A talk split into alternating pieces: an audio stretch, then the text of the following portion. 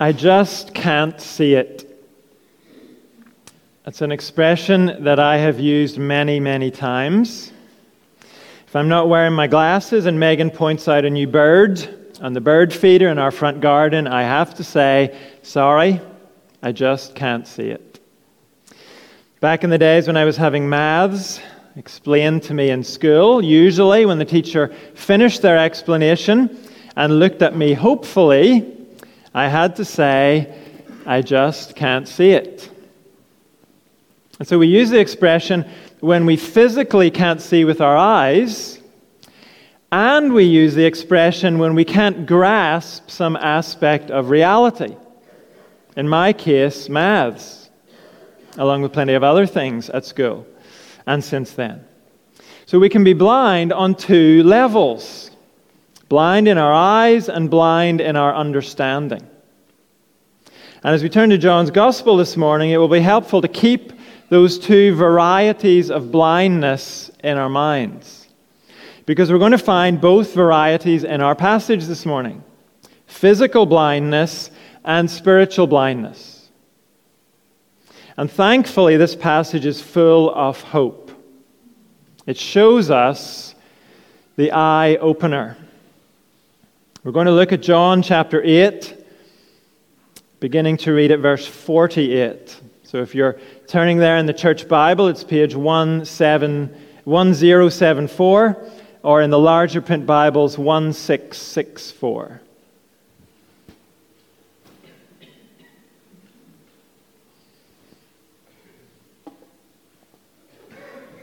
And just before we read this, let me remind you we're joining a conversation that began back in verse 31 of chapter 8.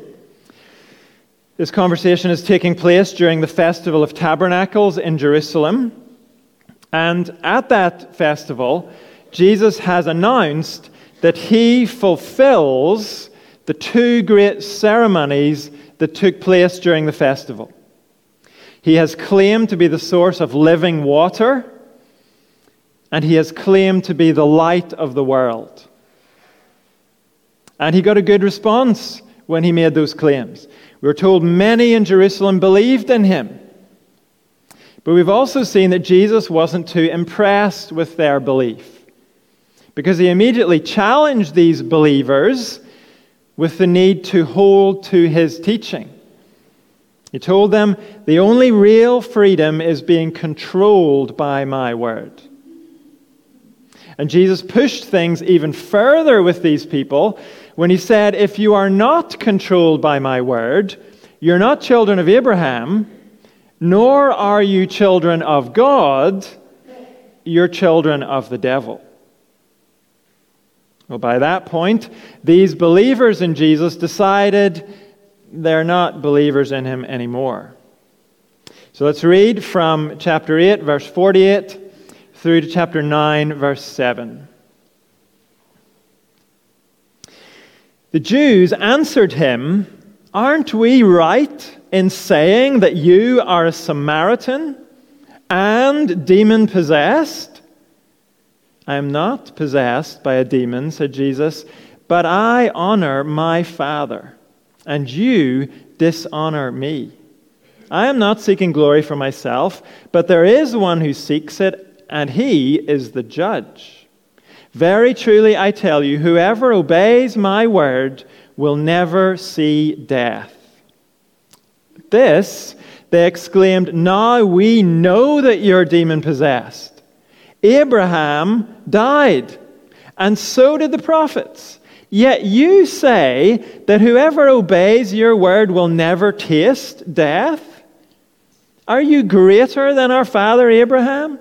He died, and so did the prophets. Who do you think you are? Jesus replied, If I glorify myself, my glory means nothing. My Father, whom you claim as your God, is the one who glorifies me. Though you do not know him, I know him. If I said I did not, I would be a liar like you. But I do know him and obey his word. Your father Abraham rejoiced at the thought of seeing my day. He saw it and was glad. You're not yet 50 years old, they said to him, and you have seen Abraham? Very truly, I tell you, Jesus answered, before Abraham was born, I am. At this, they picked up stones to stone him.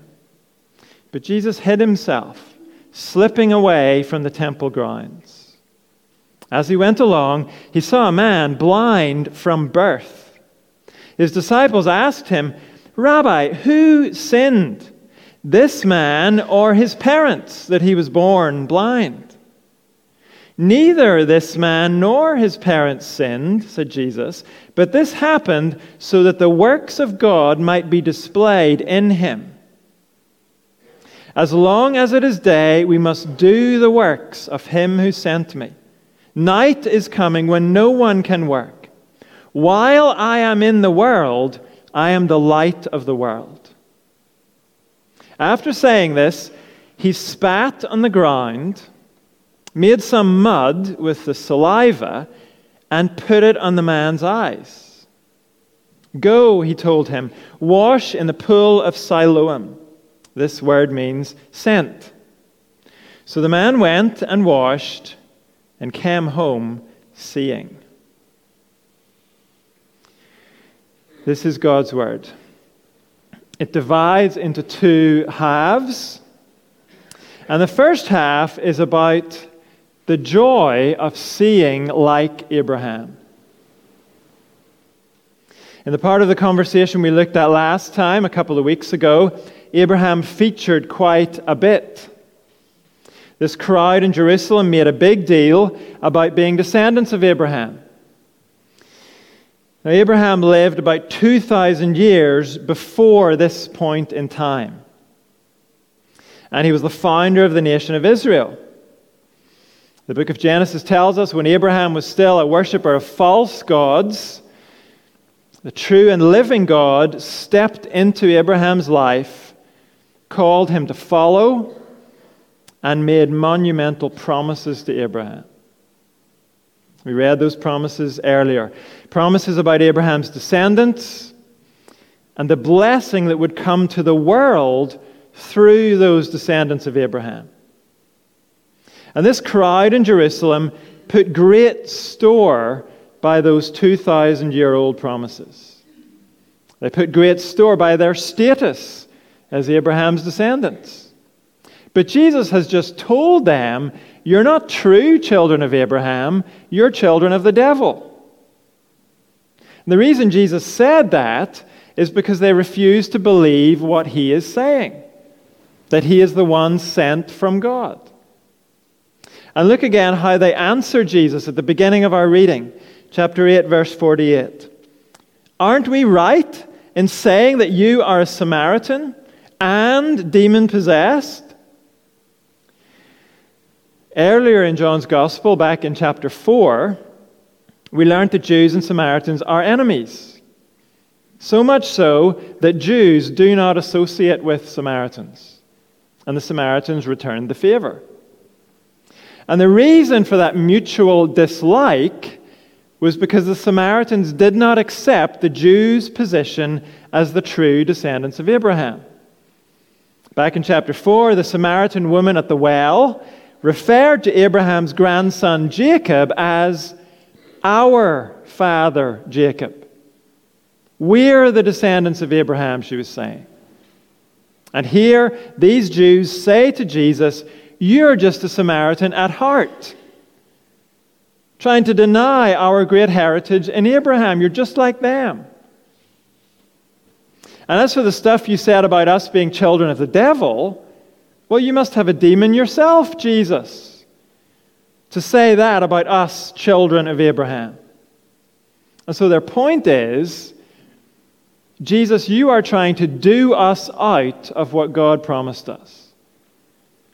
You're trying to separate us from the blessings God promised us. You're trying to tell us our descent from Abraham means nothing if we don't rely on you.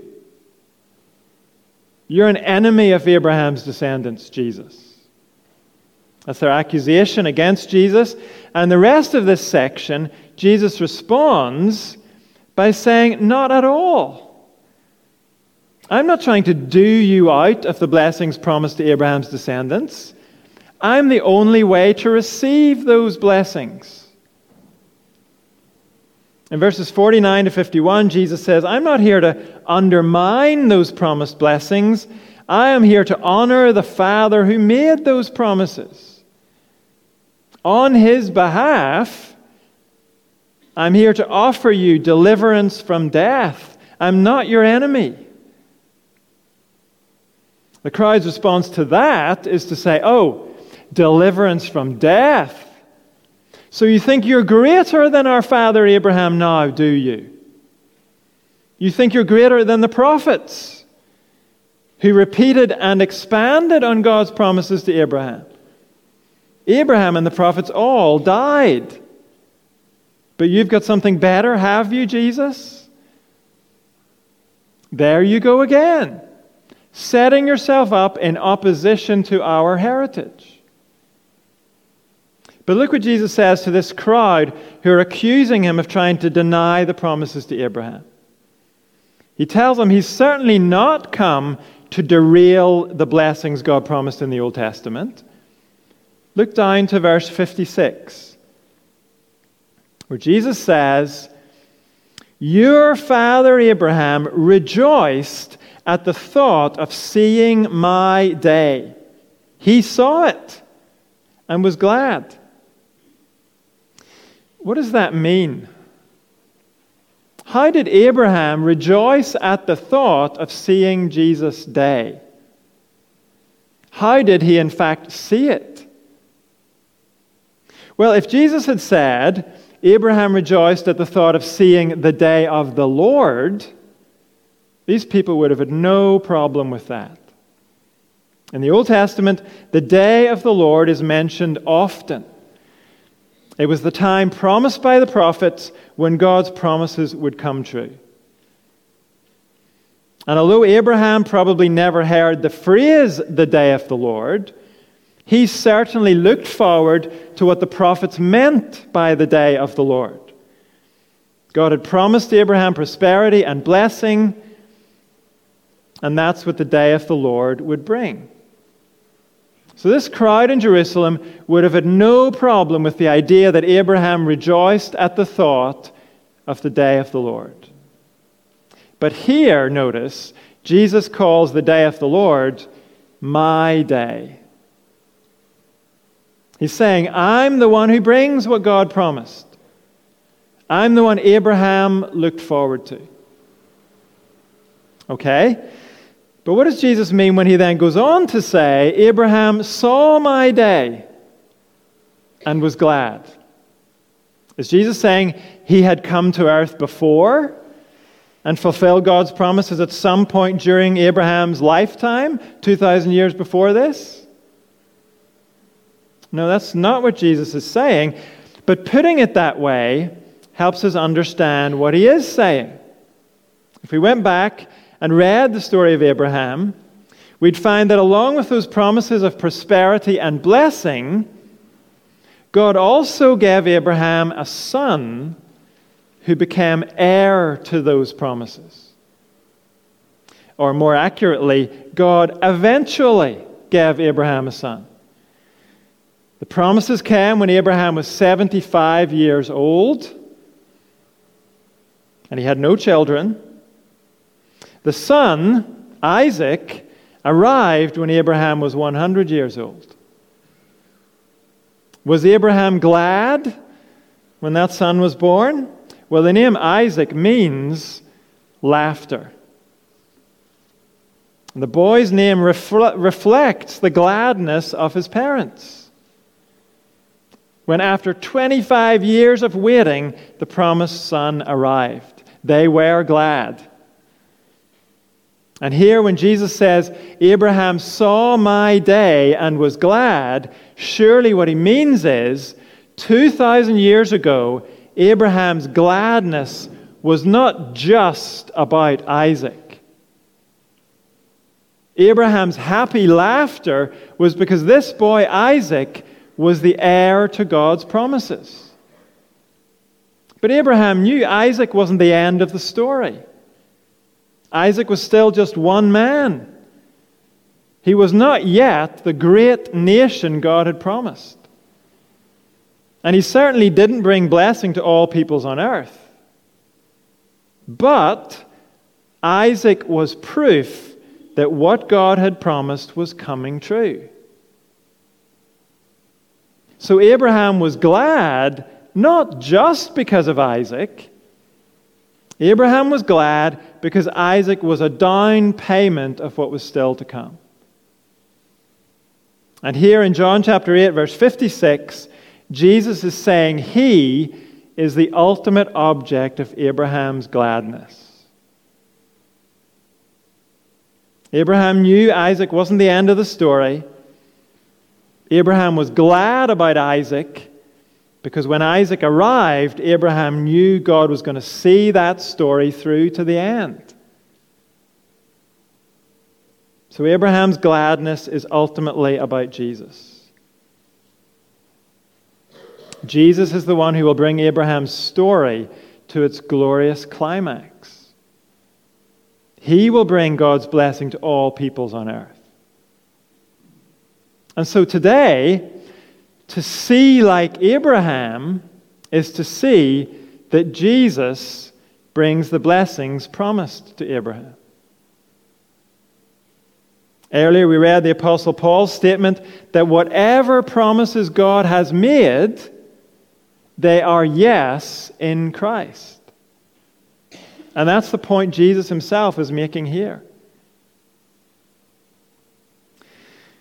And if you ask at this point, well, so what? Why have you spent 15 minutes trying to explain that to us? Here's the so what. Isn't it true that human beings today are looking for a sense of connection?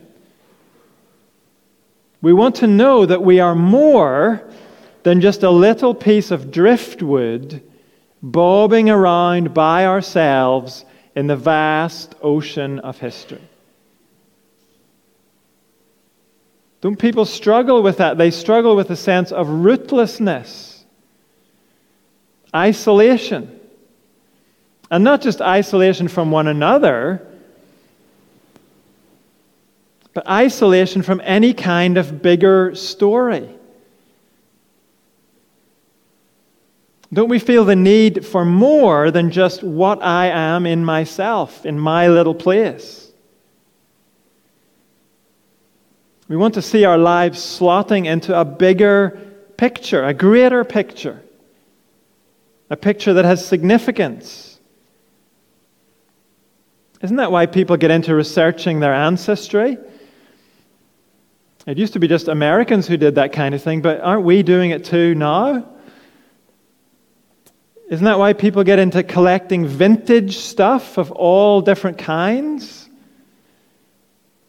Now, I know not everyone stops to think about why they're buying vinyl records or retro Air Jordan shoes or going to concerts by pop acts from the 1980s.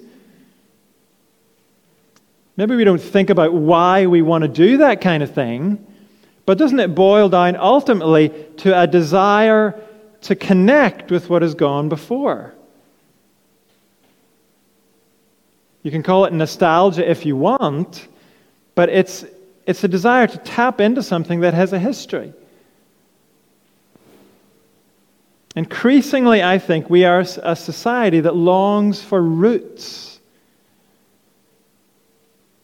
And so, aren't Jesus' words here good news for us? Not just for us here, but for our society.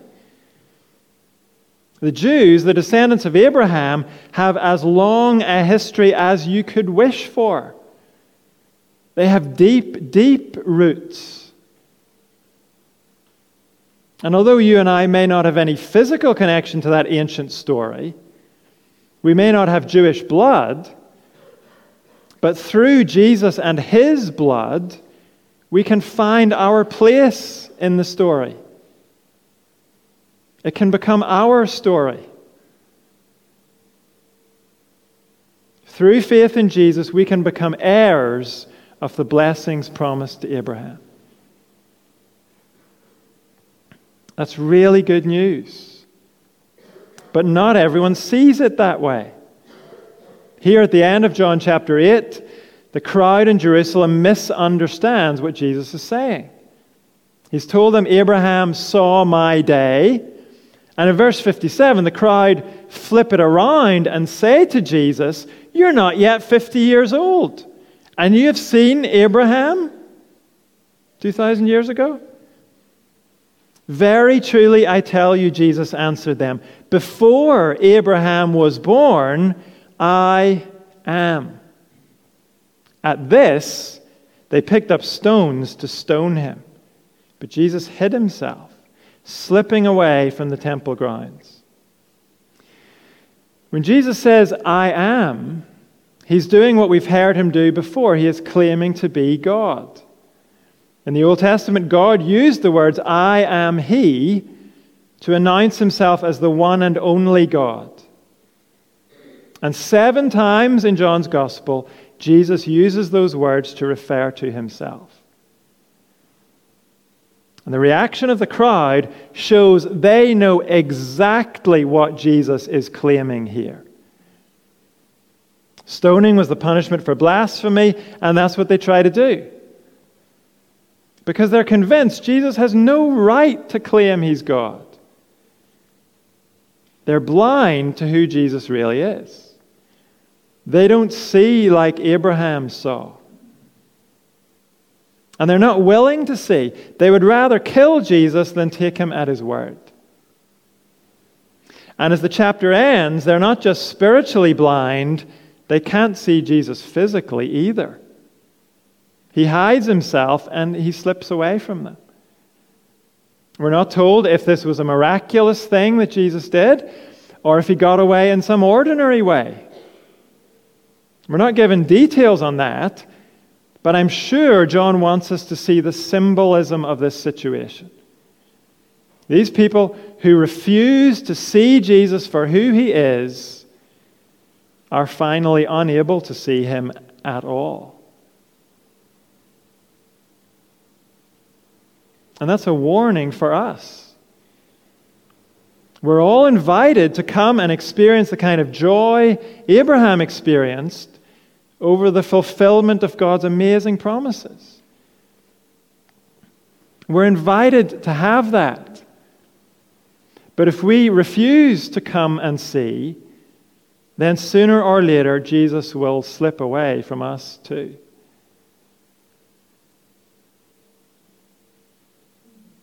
John chapter 8 ends with a crowd who can't see. And John chapter 9 begins with one man who can't see. Throughout this book, John has recorded a series of signs Jesus performed. They are miracles, but they're not random miracles. They're miracles that show something of who Jesus is. Each of them reveals some aspect of Jesus' glory. John has selected just a few of Jesus' miracles to build up a picture of him. Here in chapter 9, we have another of these signs, and it's no accident at all that this sign comes right after we've heard about the blindness of the crowds at the temple. As they refuse to see Jesus for who he is, as they find themselves looking ultimately like idiots standing there holding rocks in their hands with no one to throw them at because Jesus has slipped away from them. Immediately after that display of blindness, we're told about the work of God that enables us to see. Look again at chapter 9, verse 1. As he went along, he saw a man blind from birth. His disciples asked him, Rabbi, who sinned, this man or his parents, that he was born blind? Neither this man nor his parents sinned, said Jesus, but this happened so that the works of God might be displayed in him. Here in verse 2, the disciples are probably the 12 disciples who were closest to Jesus. They see that this man was born blind. Somehow they know that. And they want to know whose fault it is. In other words, they subscribe to a view of the world that says if you suffer in some way, it must be punishment for a particular sin. It's like the idea of karma. Do something bad, and something bad will happen to you. If something bad has happened to you, you must have done something bad. That's the way the disciples are thinking about this. Now, the Bible agrees that sometimes when something bad happens to you, it's because you've done something bad. Sometimes. Back in chapter 5 of this book, when Jesus healed a paralyzed man, Jesus said to the man, Stop sinning, or something worse may happen to you. In that particular case, Jesus discerned a link between the man's paralysis and some sin that he had committed. But Jesus himself and the Bible as a whole deny that every instance of something bad happening to you is because you've done something bad. The Bible refuses to make it a rule that suffering can always be traced to some specific sin in your life. The book of Job in the Old Testament, that is one long, strong denial of any kind of rule like that. Job is presented to us as a blameless and upright man, and yet he suffers terribly.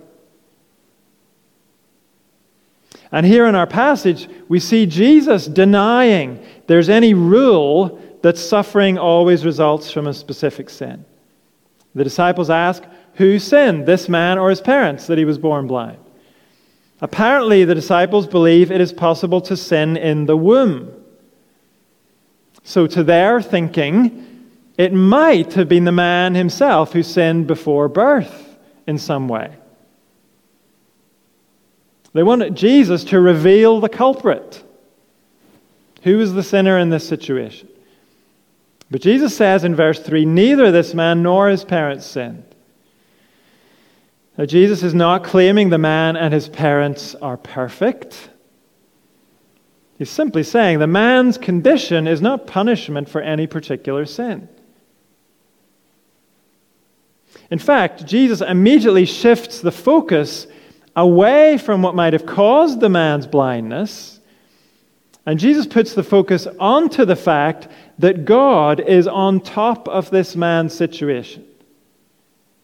And God is at work in the man's situation. That's a helpful perspective for us.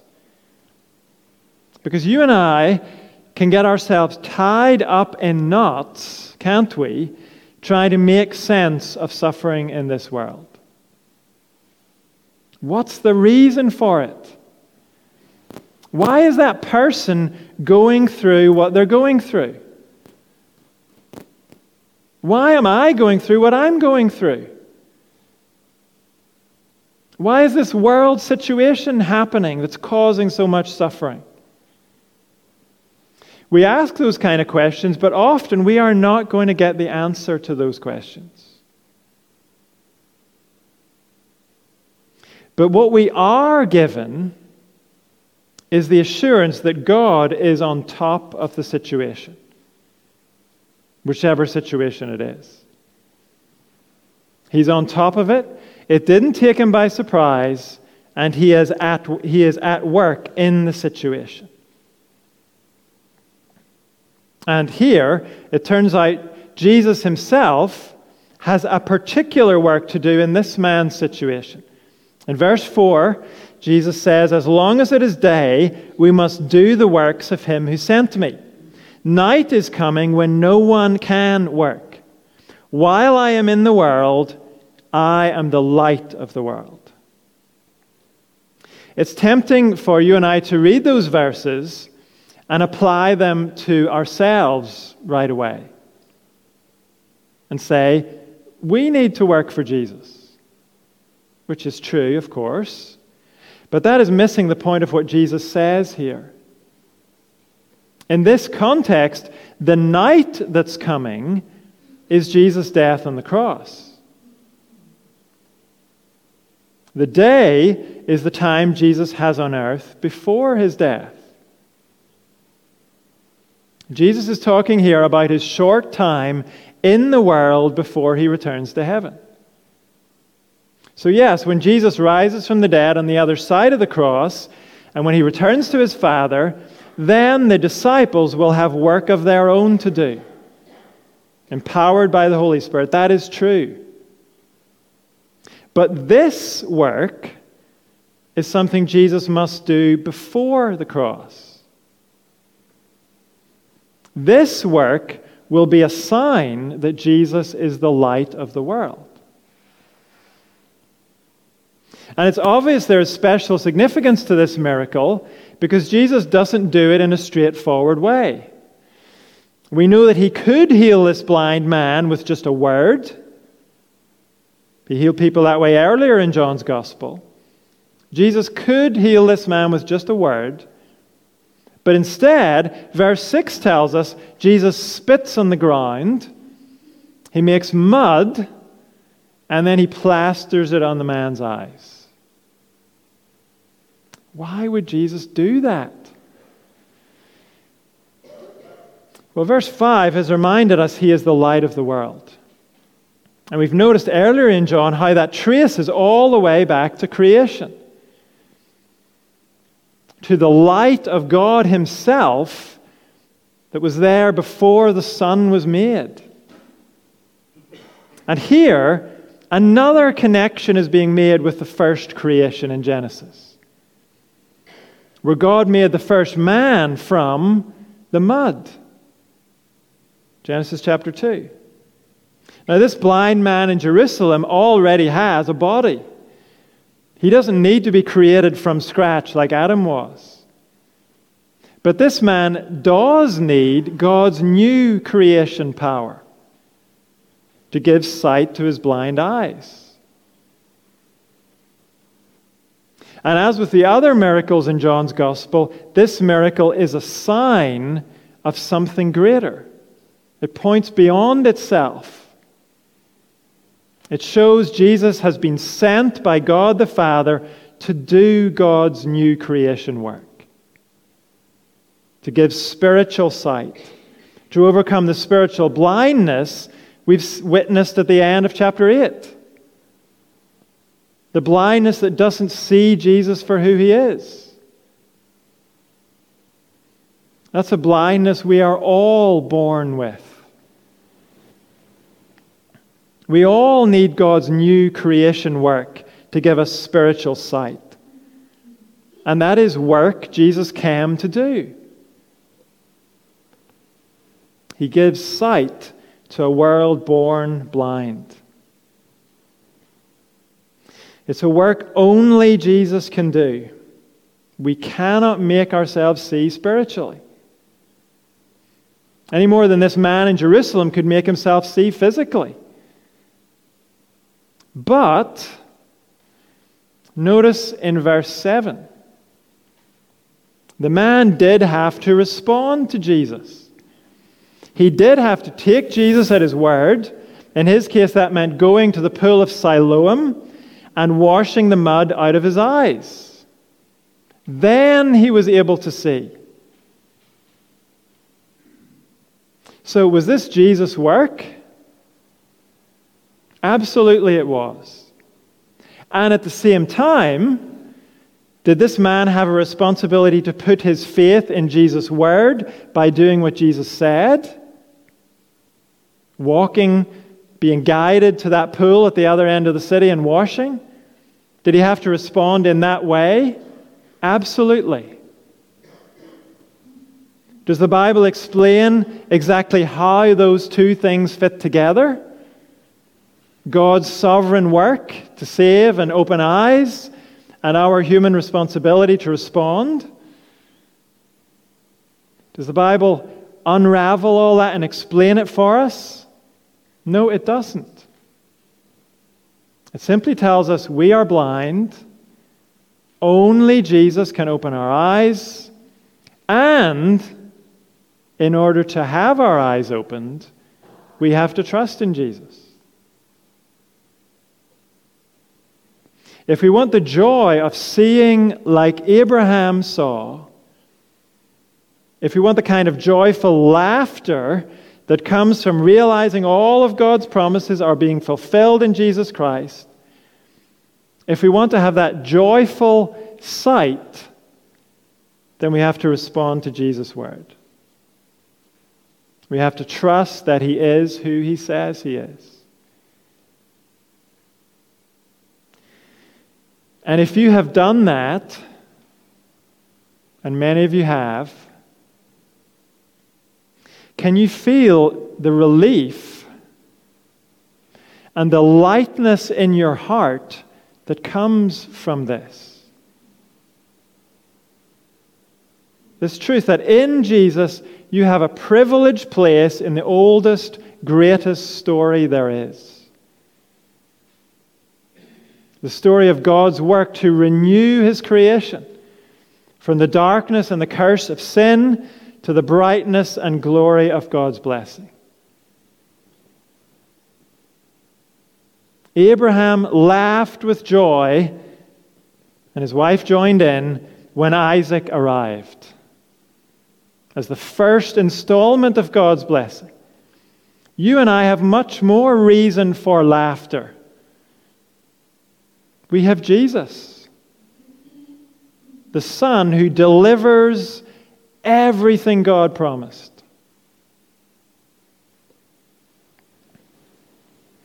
Last week, I heard about a class of secondary school pupils who were encouraged to improve their mental health by looking in the mirror and saying, You are awesome. What a dead end that is for any of us. As Christians, our confidence has a much, much better foundation than that. In the midst of our stresses and worries, we can stop, we can take a deep breath, and we can give thanks that we belong to Jesus, the truly awesome one. The one who leads us into all that God has promised. You and I may not understand what's going on in the news. Usually we don't. We may not understand what's going on in our lives, the lives of our loved ones. But we do know that God has got it. God is at work in it because of Jesus. So let's bring our thanks to Him as we sing together His praise.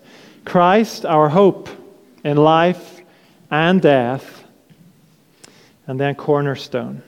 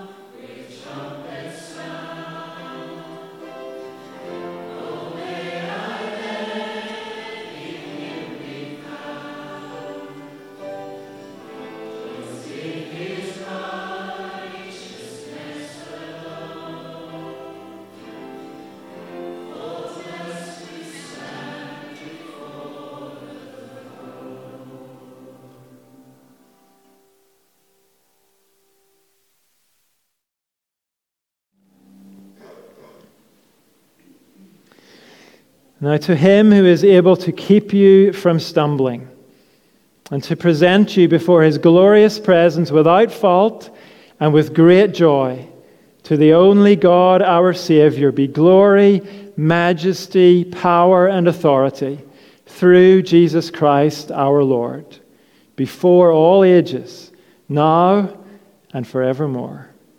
Amen.